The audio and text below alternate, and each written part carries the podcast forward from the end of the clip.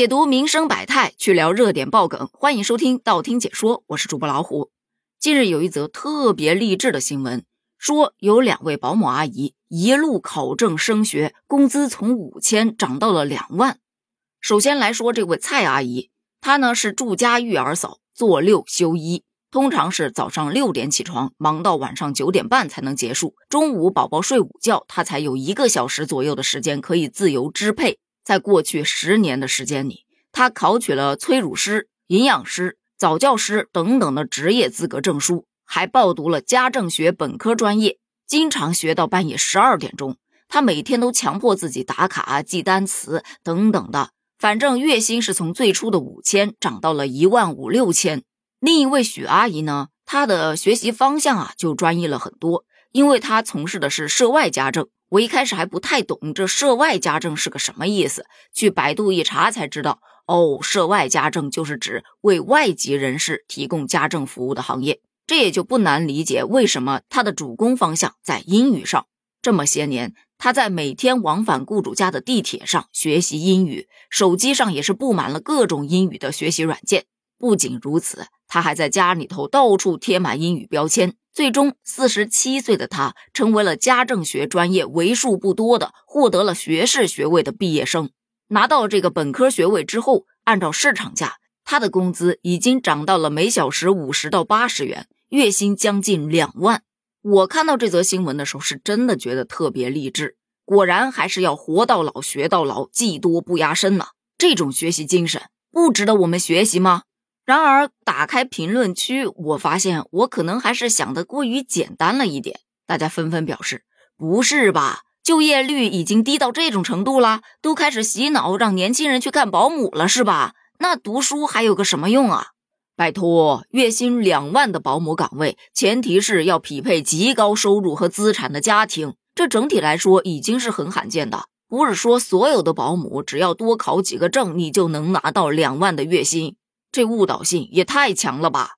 哎，我就不明白了，保姆不是把饭烧的好吃一些，有责任心一些就行了吗？你细细品一品，卷学历到底有什么好处呢？嗯，这就让我产生了两个疑问：学历和能力对于保姆职业来说，哪个更重要呢？我个人是觉得能力应该更重要吧。你想一下，如果有一位学历特别高的保姆，但他烧的饭不好吃，整理的卫生也总是丢三落四的。另一位保姆学历并不怎么高，但她勤劳善良，而且做的饭特别好吃，做的卫生也一尘不染。你会选谁呢？当然，如果能力也好，学历也高，肯定是最优选了。但是相对应的，他的工资应该会开得更高吧？第二个让我思考的点，考那么多证真的有用吗？到底是广撒网，技多不压身好呢，还是重点捞鱼，术业有专攻更优呢？我想到我们上学的时候，老师就曾经跟我们说，在学校里啊，最好把能考的证全考了，进入社会你们能少走很多的弯路。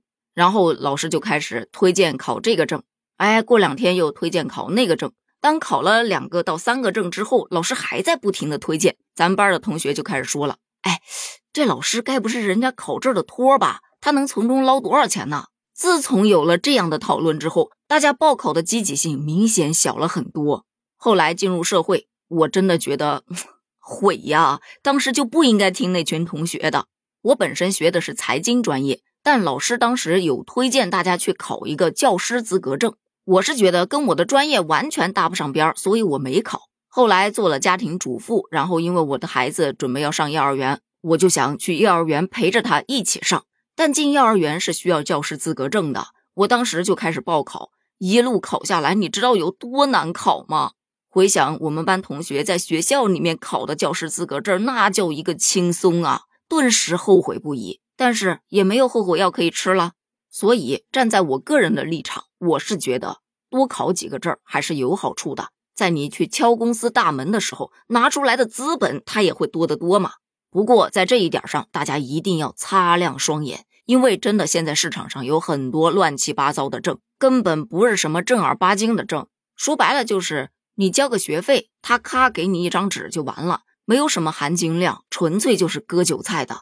再回过头来看这一则新闻当中，两位阿姨是考了各种各样的证，什么育婴证啊、养老护理证啊、艺术插花证啊等等的。很多人吐槽，这就是一则广告吧？对此，你又是怎么看的呢？你觉得作为保姆这个职业来看，能力重要还是学历重要呢？欢迎在评论区发表你的观点哦，咱们评论区见，拜拜。